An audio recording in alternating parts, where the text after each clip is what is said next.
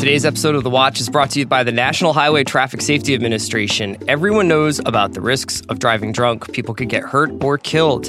You could get arrested, incur huge legal expenses, or even lose your job. If you think drunk driving is no big deal, you couldn't be more wrong. Drive sober or get pulled over. Learn more at nhtsa.gov.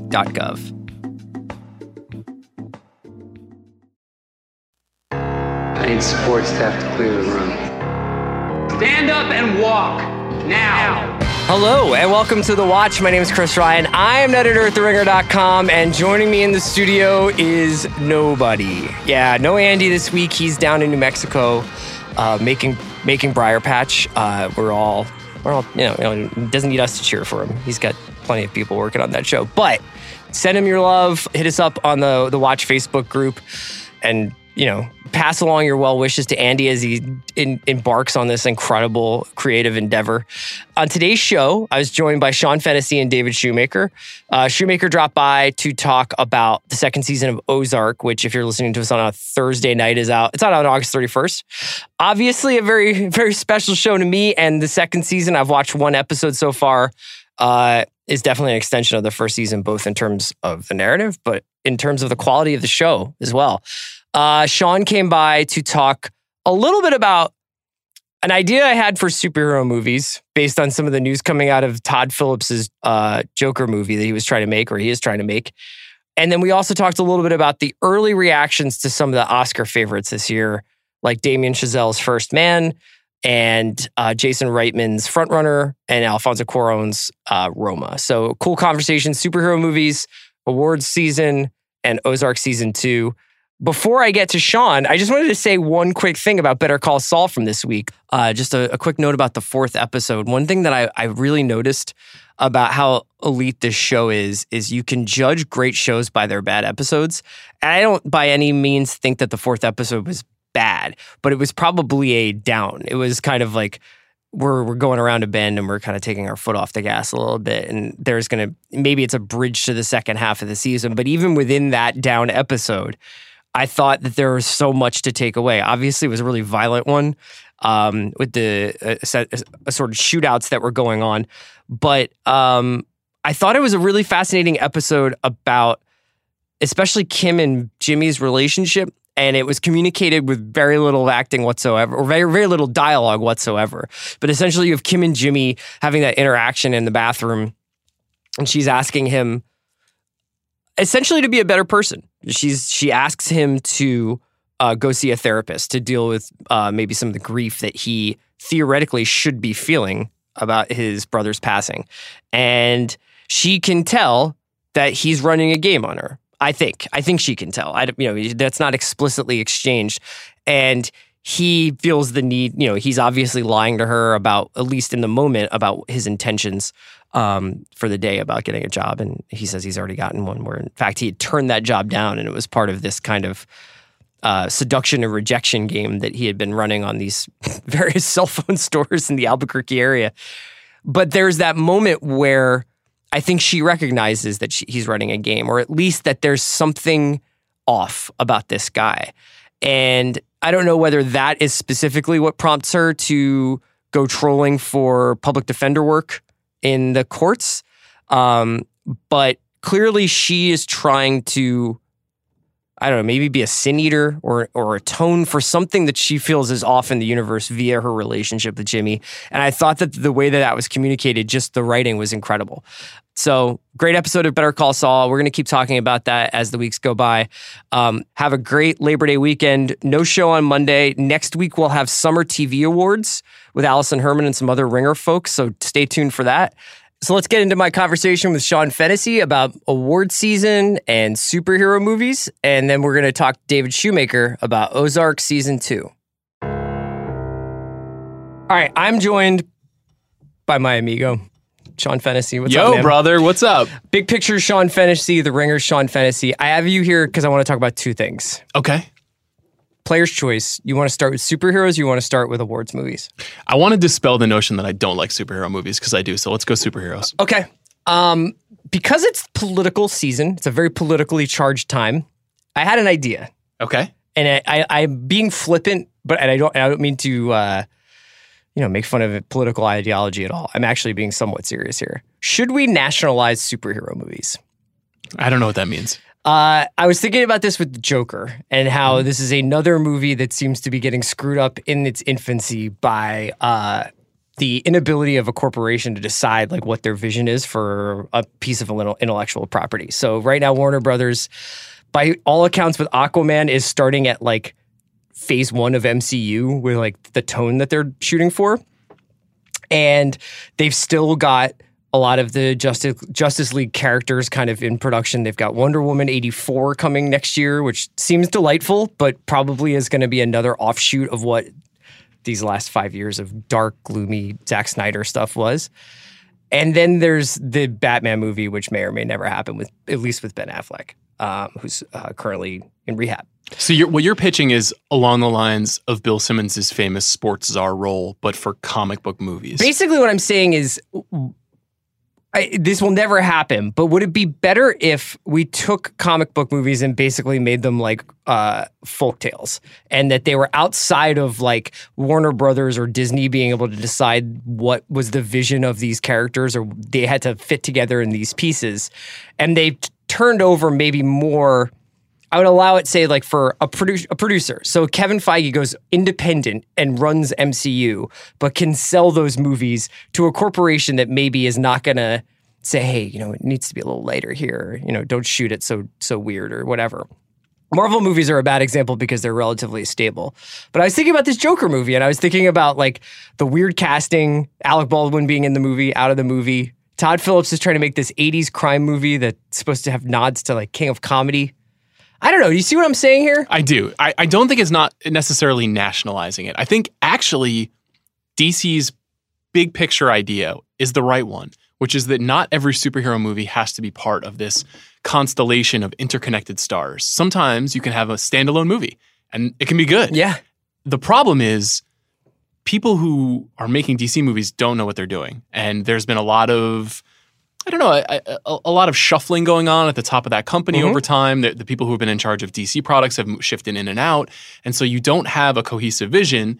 Now, Kevin Feige has a cohesive vision, not just in terms of how, say, Captain America 2 will influence Avengers 4, but also in the tone, the style, the execution. So it's both homogenous, but it makes sense. Yeah.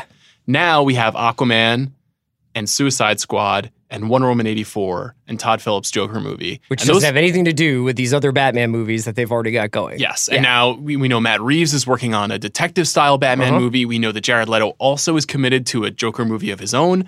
We know that Margot Robbie is going to appear in Birds of Prey, which is a standalone Harley Quinn movie. So it's confusing for the audiences because we've come to learn over the last 15 years that these stories have to fit together. If you want to bust that up, I'm all for it you just have to make good movies. Yeah. And I haven't been able to do that yet. Yeah. Now Todd Phillips has made some good movies, so maybe this could be good. I just think it's probably what it is is that there's like this promise that these things could be good. You know, there's this promise that Danny Boyle's going to direct Bond, and there's this promise that, um, you know, Lord and Miller have this irreverent take on Han Solo. And it's not that I necessarily think those are the right takes, but there seems to be this huge component of of teasing movie fans with this information and with these possibilities before they eventually make something that I'd say 48% of the time is kind of a garbled c- concoction of notes, star the needs of the star and the ultimate kind of like end result of a weird equation that winds up being uh Spectre, you know, or winds up being what Han Solo was. I think one of the problems that we face is a, a, term coined by our friend Sam Donsky, director bullshit. Mm-hmm. And director bullshit has infiltrated superhero movies more than any other category. And so the minute we heard about this Todd Phillips Joker movie, it was like, this is like the king of comedy. That's like, what the fuck does the Joker have to do with the king of comedy? Now, obviously, you can yeah. draw conclusions, but a better platform, a better sort of way of thinking about this, I think, is what Taika Waititi did with Ragnarok. Yeah. Which is Thor is a character that isn't really that interesting that people haven't had a serious relationship with in the movies, but he is an interesting palette to build on. Yeah. And he what he did is he brought not somebody else's style or like a movie that was made in 1973. This isn't like what if Thor was like Bullitt or what if Thor was like the French Connection. it's like what if Thor was a Taika Waititi movie. Yeah, what if Bob Rafelson did Thor? Yeah, we don't need to we don't need to say stuff like that. It's okay for Taika who has this irreverent, fun, loose, chatty kind of goofball candy colored aesthetic. Yeah. And you inserted that into the Marvel universe. That is a much better way to think about making these movies. So if Todd Phillips is like, I'm going to make the Joker movie and it's going to be kind of like Borat and The Hangover, you'd be like, okay, so he's making a Todd Phillips movie as opposed to trying to ape something that he'll never be able to achieve. And we went through this with like Winter Soldier being the parallax view. Yeah, And exactly. that was that was just the not Russos the case. are good at this. I guess the reason why I was thinking about any of this was because of this Ethan Hawke interview, which has become one of the most strangely viral gift giving interviews. Now, our buddy Zach Baron obviously did a piece on him in GQ, which was a fantastic interview.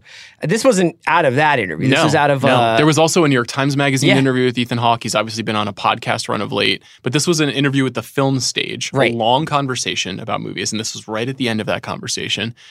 And he said something very straightforward, which is, "I keep being told that superhero movies are good, especially movies like Logan. I saw Logan." It's fine, Yeah. but it's not Ingmar Bergman and it's not Robert Bresson and it's not it's not truly great cinema.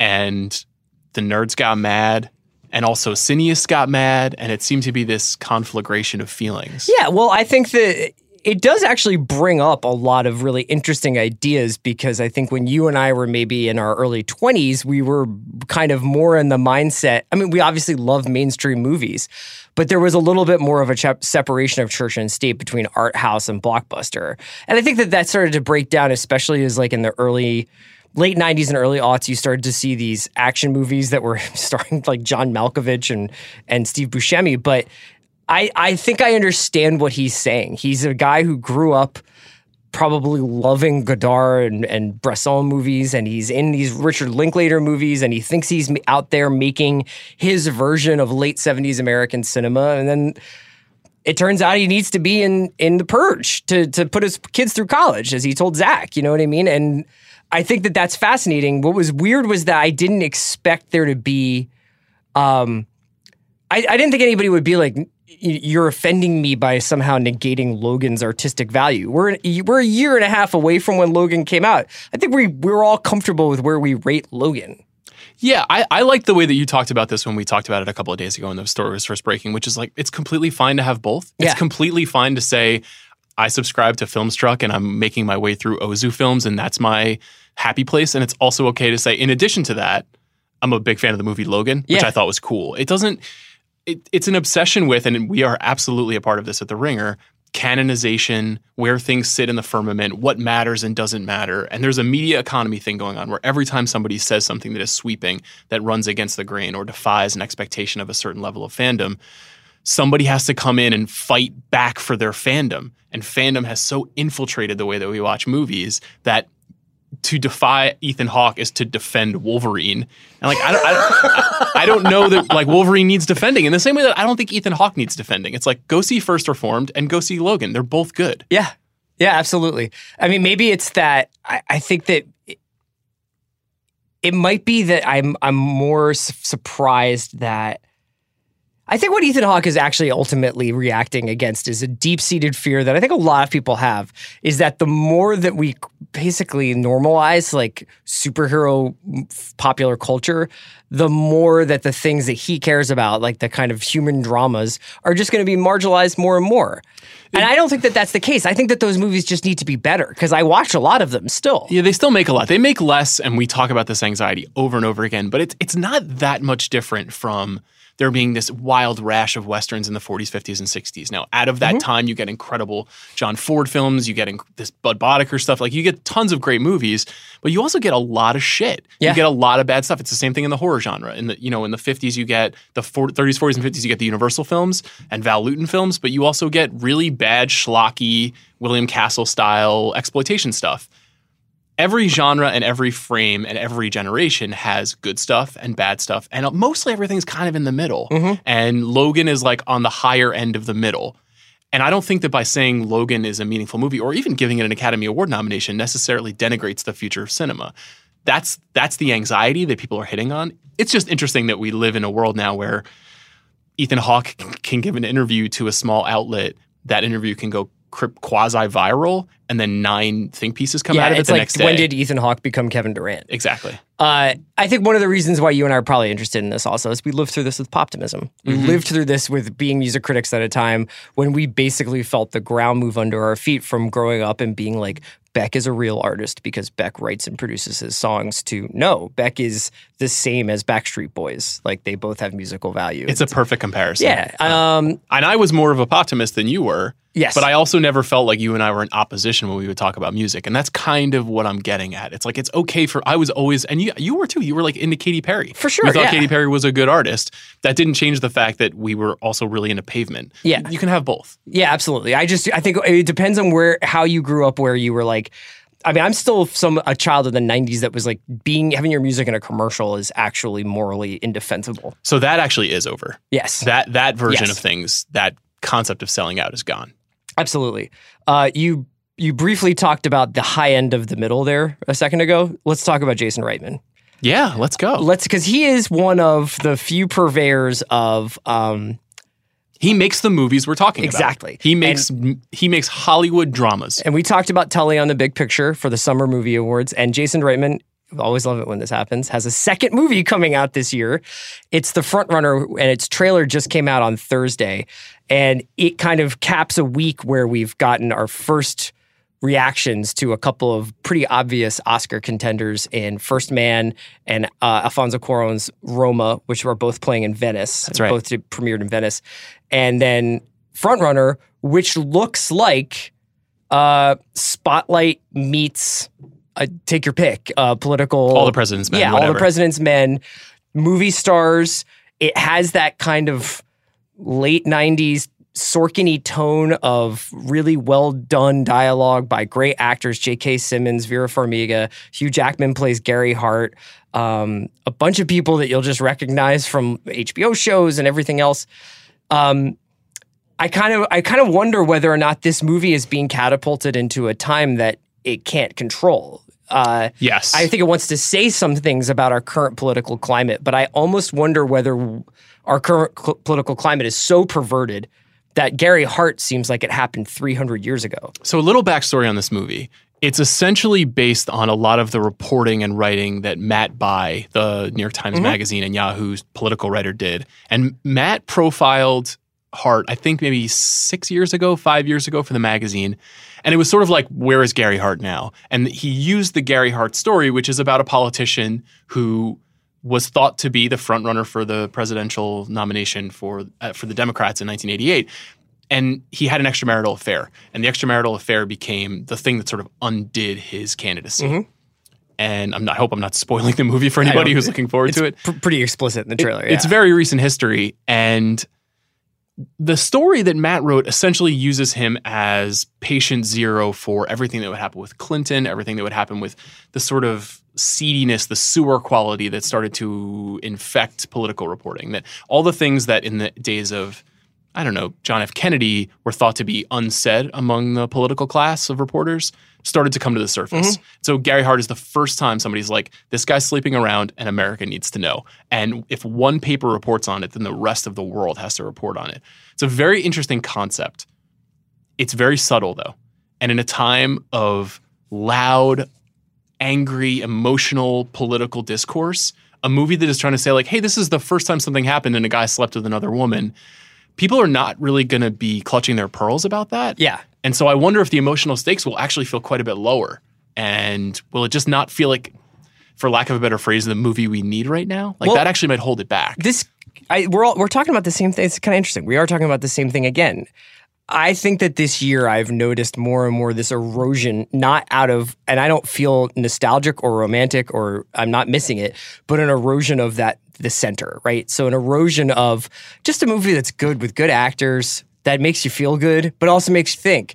And in the same way, I think that we're going to start going to we see extremes happening in our political sphere. You know, you wonder whether or not you're going to start seeing more extreme political art in a certain way, or at least that's what people gravitate towards. That people are going to be like, I like something that's all the way pop or all the way, uh, you know, complex. Now, this Oscar season, you get the impression that we're going to see a couple of movies that are like the old school Hollywood does it better than anybody else. First Man, Star is Born, and Frontrunner kind of movies. But I wonder whether or not those films will do well commercially. I, I don't know. It's really hard to say. It's funny. I've been thinking about and watching the movies of Hal Ashby lately. Mm-hmm. There's a documentary about Hal Ashby coming out next week. And the thing that you it called? It's called Hal. Okay. I would highly recommend it if anybody's not familiar with Hal Ashby. He made Harold and Maude, Coming Home, The Last Detail, Being There, and just an astonishing run of movies in the 70s. And Hal Ashby's movies, and it didn't totally occur to me until I saw this movie and started rewatching his work, is infused with heavy socio-political themes. But the movies are very about very small individuated people who are not political people. Mm-hmm. There are people who are in the Navy. There are people. There's a young man and an older woman who fall in love. There's uh, a gardener who essentially becomes a celebrity. But the ideas in those movies are completely influenced by the times. And Shampoo is one of his most famous movies. There are several, almost dozens of shots of Richard Nixon and Watergate in the background of every scene in Shampoo. But the movie is not about Watergate. Yeah. And so what I'm kind of waiting for is not a movie like The Frontrunner, which is going to say, put its finger on its nose and say, this is a movie for our times, but movies that are influenced by what's happening in the world without being overt. I, I don't know if we live in a society anymore where that kind of artistic subtlety works. Absolutely. And I also, I mean, when I was seeing the first few reactions to First Man, the ones that I made me really want to see it are the ones that are basically like, this is to space what Saving Private Ryan was to war. I mean, we're never going to think about this the same way again afterwards. The the the part that made me my eyebrow cock was when they there was like a true testament to the courage of men who pushed further than we ever could have dreamed. I just think that there's going to be like a kind of tacit rejection of of that kind of myth making I completely agree. and I'll, I'll be curious to see how it's received. And I, I, I almost feel bad for Chazelle because I feel like his movies don't get judged on their own terms, really. Uh, since Whiplash, I think La La Land obviously got put into a binary with Moonlight, and also was just kind of like on the track for way too long, and just enough, everybody got their shot at it. And I can't wait to see First Man, but I have a feeling like there's going to be some some stuff about that. I think he's a sincere and emotional filmmaker, but his greatest identifier, and I've said this since I saw Whiplash, is he's a master technician. He's an incredible creator of movies, of like physical and emotional tension in movies. And sometimes maybe the dialogue isn't what you want it to be, or the big, even the bigger idea of the movie isn't exactly what you want it to be.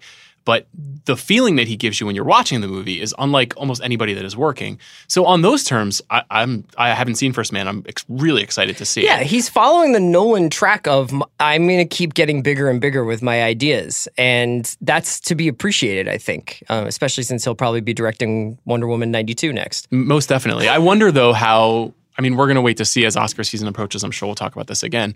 Whether it's a political Oscars at all. I mean, it'll it, the movies that are going to be released right into the midterms. There's going to be a lot of people making a lot of effort to say this means this and this mm-hmm. doesn't mean this. A Star Is Born doesn't really feel like an, a terribly political movie to me. Roma, I think, is going to be a movie about home and and an experience. It's not going to be a, a movie about, you know, will Florida go blue? Sure, sure. I guess uh, we'll have to see. I will definitely uh, keep having this conversation. All right, thank you, Deshaun, for so much for joining me. Next up is my conversation with David Shoemaker about Ozark. Today's episode of The Watch is brought to you by the new Showtime original series Kidding, starring Golden Globe winner Jim Carrey and directed by Michel Gondry. Carrey plays Jeff Pickles, a children's television icon and a force for good in an often cruel world. As his family life starts to unravel, Jeff's sanity is put to the ultimate test. Will he be able to keep it together? Catch the series premiere of Kidding Sunday, September 9th at 10 p.m., following the season premiere of Shameless, only on Showtime. Today's episode of The Watch is brought to you by Greats. Greats is Brooklyn's first sneaker company crafting quality, purpose built footwear. Greats was founded on the idea of building a better sneaker for less. They offer classically inspired styles for both men and women in full and half sizes. Greats sells direct to consumer, so you get high quality product at a value price, and their best sellers include the all leather Royale lace up and the Wooster slip on. Greats are built using luxury, high quality materials and premium construction. You can check out Greats online at greats.com or visit them in person in New York, Venice Beach, and select Nordstrom stores across America. Greats offers free shipping on orders of $75 and a simple exchange process if you need a different size. Need help? Greats support team is available seven days a week. Greats has been featured in GQ, Vogue, Esquire, and their shoes have hundreds of five star reviews from shoppers. Forbes even described Greats as the next great footwear company. I have a pair of Greats, the Royale Perforated. They're great for actually, you know, a black jeans and going out to dinner at night or just hanging out around the house, going to run errands. They're just a quick day to night transition. I don't really have a lot of day to night pieces, but my great sneakers are. And they're excellent if you're looking for something to walk around the city in or something to snazz it up a little bit. So it's just like, what, what else do you need from a sneaker? Get your pair today at greats.com and save 15% on your first purchase with our code WATCH. That's greats.com and code WATCH to save 15%. All right, joining me to talk about a show that's very near and dear to my heart, Ozark on Netflix, which starts its second season uh, Thursday at midnight if you're a night owl, or Friday, uh, which, which when most people will probably click it on, is David Shoemaker, uh, co-host of the Press Box Masked Man show, and Shoemaker was nice enough to join me because he, like I, we just love washing our money in this big, this big Ozark Lake. Shoemaker, what's up? Oh man, I am so excited for this show. I can't even tell you. This was like, you know, there's sometimes when you're working for the Ringer and you feel like, I mean, you might not be in the same boat, but I feel like I, like I get out on shows because everybody around me is so in on them so quickly. and this was whatever the opposite of that was. I was just like just sitting here screaming about Ozark, Ozark on work Slack every couple of days. You were doing the same thing. Jason Gallagher, I think, was doing the same thing, but there wasn't a whole uh, this this just feels like a show everybody should love, and I'm so excited that it's back. Yeah, the money team, if I remember correctly, of the the original early adopters of Ozark at the Ringer were you, me, Gallagher, O'Hanlon's mom, and Sean Yu. And Kaya now is in. Like we, we've we've got our converts. It turns out that just being like wild eyed on the streets and and pressing this pamphlet into people's hands, it, it, it does work eventually.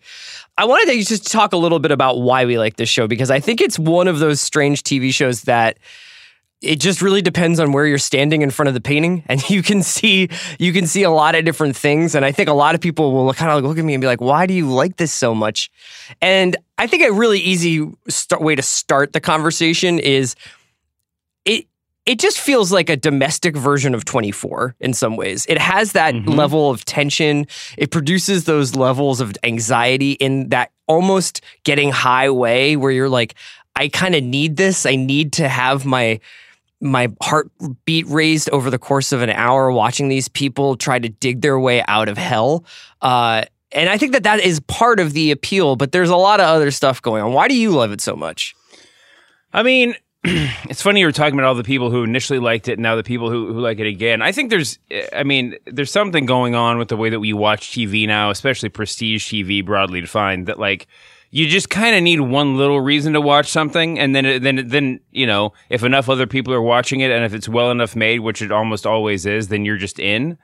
And there's a lot of little reasons why people would like this show, right? I mean, the cast is incredible. I mean, you could come in as a Bateman fan or a Laura Linney fan, or you know, I guess like a Julia Garner fan if you're deep into what all the different things she's done over the past five years, and really just love the show. For, you know, whatever. But I, I, I love the vibe. I love the the ambiance. I love the setting. I'm a diehard Daniel Woodrell fan, the novelist who wrote Winter's of course, Bone. Yeah. Is, you know, the more, Bayou trilogy. More yeah, yeah, more integrally the Bayou trilogy. The Bayou trilogy, by the way, is my for anyone looking, anyone who wants to walk up to me in an imaginary land and ask me for a book recommendation. I always say the Bayou trilogy because no one's ever not liked it. All right, yeah, that's and, like uh, call that the Triple Down Book Club. It's it's the yeah. Shoemaker version. Uh, yeah, and and the, I know there's been a lot of talk, especially recently, about how Netflix likes these like short series are made. I feel like all the episodes are made really well. Um, I feel like the crime element is just it's so hammy, but it's spot on. The how to how to launder your money thing is just a nice little you know it's like a mystery box not a mystery box but it's like a, it's like a it's a riddle you know? You're just like it's interesting to see all the ways that he figures out to do his get through all this.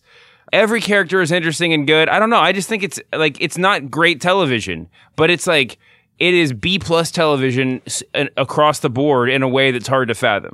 Yeah, I think that there's a couple of different layers to this show too, right? I think that there is the initial like noir it's it's tongue in cheek noir. So it's noir told by characters who are almost self aware that they're inside of a noir story, and that was where Bateman's performance kind of comes into play because he's such a wisecracking smartass, and I don't think he could possibly resist playing that the part that way. But because he seems to be almost aware of the story his character is in while he's Mhm. performing it, there is that makes up for the fact that there isn't necessarily an audience avatar because typically what the audience avatar would be is someone who is new to this circumstances and is guiding us through this underworld. And it's something that I've been kind of obsessed with in the last few months because I, I think I started thinking about it in regards to um, Sicario, the, the second Sicario film, because they removed the Emily Blunt character that was Yeah. supposed to be our guide through this world. And I think that um, Ozark is supposed to be the family is supposed to be the audience avatar. Uh, but they've kind of changed that because what they've taken is this show shows how survival and ambition can awful often look like the same thing. And I, Yeah. I- that's the coolest thing about what's happening with this family is that everything that they tell their kids and everything that they kind of superficially tell themselves is that they're doing this just to keep their head about above water, that they're doing this to just to survive, that if they were to do the alternative, that the the cartels would kill them or the the Snells would kill them. But in truth, I think that this is a guy who kind of found himself at the point in his life that Walter White eventually finds himself where he was Yes. like, I did it for me. And I think that the fact that this show starts with Marty Byrde watching a videotape of his wife cheating on him Mm-hmm. is probably crucial to his psychology, you know? Yeah, absolutely. I mean, I think that rewatching the show, I think it was more apparent to me than on the first watch how. It, you know, there's a lot of very Netflixy elements of the show, but one of them is the cast. How like every single person who appears on screen has previously been in something else and is easily Googleable, and you kind of bring different. You know, the cast is all, hey, I know that guy, or Oh hey, yeah, I know Peter that lady. Mullan, J- you know, like uh, Julia Garner, obviously Jordana Spiro, Harris Yulin, yeah. and Bateman in particular, you know, it's intriguing that he that they signed him up for this show right on the heels of Arrested Development. So all that is to say that like there is a computer brain in the Netflix office that's like people like Jason Bateman. We'll put him in the Ozarks. We'll see how it goes. Um, and there are some moments. I think my least favorite moments of the show are when he's being uh, overly comical. Yeah. Um, yeah. because it just feels a lot like Arrested Development. But but there but the flip side of that is he has an incredible range that he shows in the show that that's sort of breathtaking in its own right. But the even just putting Jason Bateman as we think of him in this situation. Um, in the darker moments is really just something to watch, and there's a little bit of like long goodbye in it. There's like just ha- having him, having him play into that Walter Whitey character with like the like you said, I think is is really interesting. And I think that the real I think there's a real lesson that they learned going back to what you were saying from Breaking Bad, where like the audience stand-ins or just the heroes that that they thought they were creating in Breaking Bad turned out to not be the ones that the audience liked. Right. Right. I mean, they like They the thought audience doesn't- would be the audience avatar.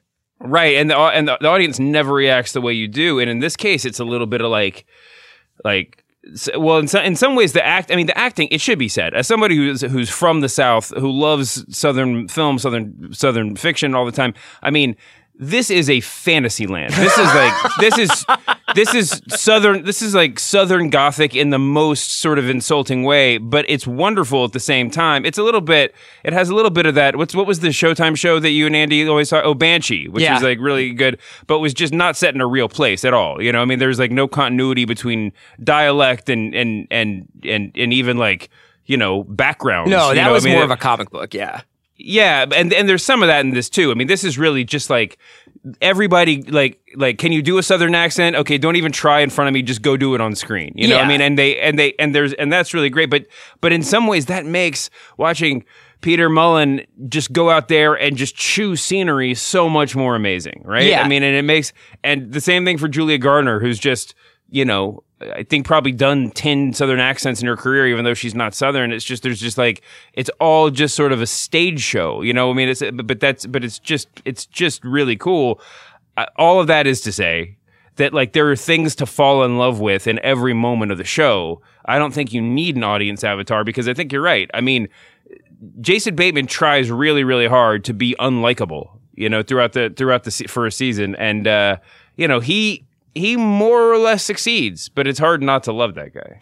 Yeah, you know, I th- I think I like to think of this show as basically the Coke Zero of, of prestige TV. It's got Mhm. a lot of the hallmarks that we would expect. It's got a certain, um, you know, dark texture to the cinematography. I think it's shot really well. I think all the performances are uniformly very good.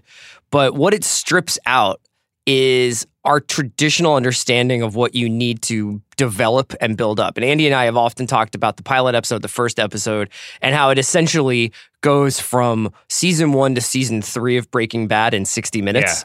And um, I think that that's sort of the genius of the show is if you keep pushing the pedal down, you won't run into bloodline problems, which is essentially a really interesting setting, really good performance, and a cool idea for a show that then slams the brakes to do all atmosphere and all like smoking and staring out of a window, essentially all the middle parts of sharp objects. And I think that that's what this show kind of gets right is that people sort of want the propulsive nature of it and they don't there is anxiety in this show, but there is also the question of whether or not the main character in the show might be a psychopath. He might be someone who actually is continuously putting his family's life on the line because of the thrill he gets from becoming a power player in this shady underworld. Yeah, for sure. Um, I'm curious to know what your expectations or nervousness or worries are about about it. Um, it's always it's so hard to tell. It's so I mean, with every Netflix show that doesn't involve a superhero, and even the ones that do, it's it's hard. It's you know, it's hard to tell what lessons they would have learned if they stay true to the course, you know, and just let it be about you know this if it's the same feel, the same writing, and obviously most of the same cast. I think that it could really work. I think my fear would be that it does that it actually goes down the Breaking Bad path, and I love Breaking Bad top to bottom. But if but when you like zoom out or, or rewatch it, it's like sort of the same problem over and over again with just like the villain getting bigger and like the the, the, the boss getting bigger and Yeah. badder every time. I don't need to see a bigger Ozark mob boss roll onto the scene. You know, like I, I don't need I don't need to see a, a- like a like a worse a worse vil- a, you know a bigger villain. Partly because a lot of the characters that they've developed are so great, um, and partly because you know the show itself is the villain, sort of. You know, and I think that I think Jason Bateman obviously takes on some of that role. Um, you know, it, it it doesn't need to continue to be a battle. It, it can just sort of be a puzzle. Like uh, that's that's that would be my hope, I guess. But I mean, I mean, I, I I would say that I mean that from the first from the moment I turned on the show, I love Jason Bateman. I love Laura Linney.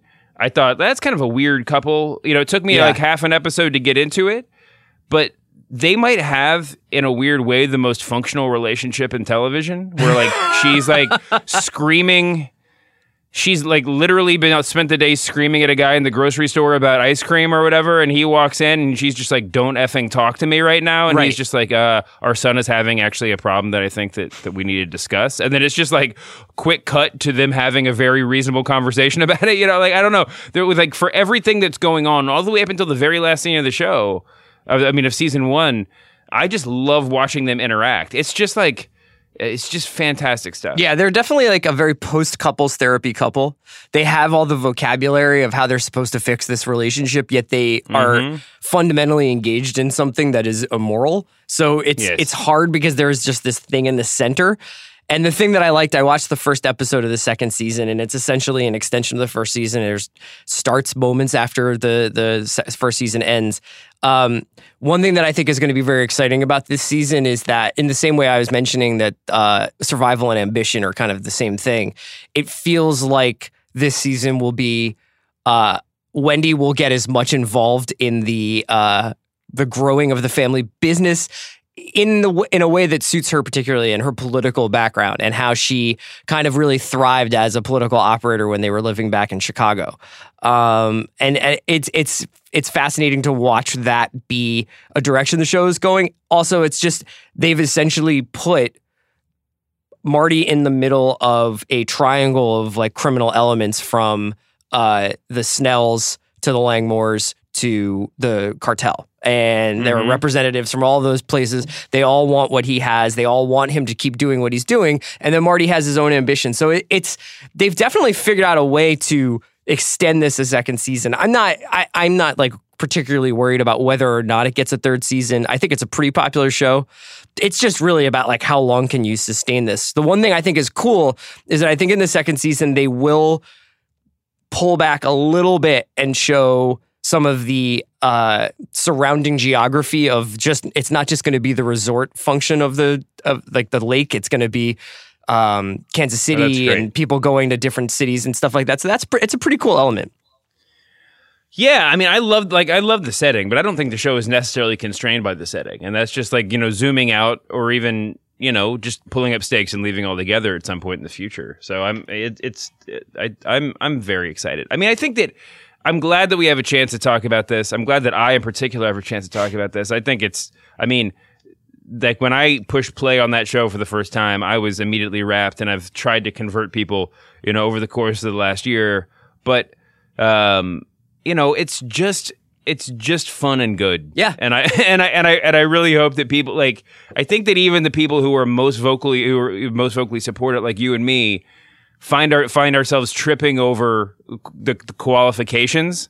yeah there's all these caveats yeah Yeah, if you don't like all, if if you're not a fan of this show, then maybe not. Or like if you don't like Jason Bateman's sense of humor, or like I don't know who that person is, but like maybe not. Or like if you don't like whatever. I, I just think that I, I just think that everybody likes the show. Everybody should watch the show. It's really really good, and it's like it's uh, forget the forget the the caveats. It's it's just awesome. Yeah, I think that really good shows, even if they're not entirely successful creatively, but good shows, which I think is different, create their own sort of rules and realities. We've said this before on the pod where we're talking about like shows teach you how to watch them, but that's become like a a, a recurring trope in criticism these days is just like once you find a show that you like, you realize I now know how to watch Amy Adams drive around drunk. You know, I now know how to watch Wyatt Russell lying on a bench eating a donut. Like you kind of have to fall into the rhythms of a show. And some shows never find that rhythm, and some shows give you the rhythm, but then you're like, I don't really care about the song in the first place. And I, I understand there's elements to that, but one thing I would say is that w- the uh, one thing plaguing television is tempo and pace, and the re- over reliance on uh, signifiers of atmosphere and seriousness rather than uh, efficiency of storytelling. And that is not something that uh, Ozark suffers from. Ozark definitely is a propulsive, uh, almost, you know, nail biting pace, even though it's essentially about accounting. Yes. Yeah. Yeah, no, I mean the, the the the framing of every episode is really well done. And you're right, the pace of the show, I mean, I mentioned some of this stuff earlier, but like I don't know if it's the acting performances or just the sheer writing. They can make things like I mean, they, the way that everything ties together so neatly. No one cares about the ice cream, but you care about you care about Laura Linney, and then you care about the the the dead animals, and then when you find out why they're there, it's just like I mean, the whole like everything is just so so beautifully knotted together, and it's like it is it is like I mean, I mentioned Daniel Woodrell was writing, you know, really high level crime fiction um, when he was writing mostly about the Ozarks, and but it really is just like a really beautifully written crime novel in a lot of ways because it it it brings you into a world you didn't know about, and I don't just mean the Ozarks, I mean like the accounting world too, and it just like kind of gives you that moment of satisfaction on every page where you're just like, oh, that was a cool t- trick they just did. It's interesting too, also how it shows. Uh, this is these people are engaged in something for the express purpose of of generating money. Like there's nothing, there's no offshoot of what they're doing that is charitable or philanthropic or for the betterment of society. But at the same time, as the the more money they generate, the more money almost becomes this onerous thing that they have to carry around with them and get rid of and light on fire and shove in walls and put into you know lockers. It's it's it's a really interesting look at how empty the entire enterprise is i think um, we'll definitely have to have shoemaker on to talk about the second season in about a week or Yes. so um, thank you so much for joining me today dave Thanks for having me, man.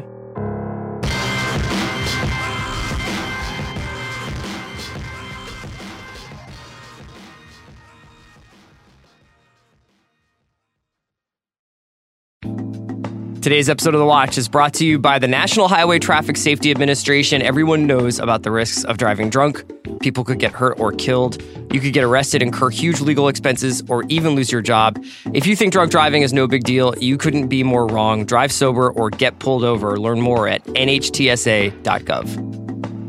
Today's episode of The Watch was brought to you by Showtime's wondrous new series, Kidding starring Golden Globe winner Jim Carrey as Jeff Pickles, a kind man in a cruel world, trying to keep it together. Don't miss kidding. Sundays at 10 p.m. beginning September 9th, only on Showtime.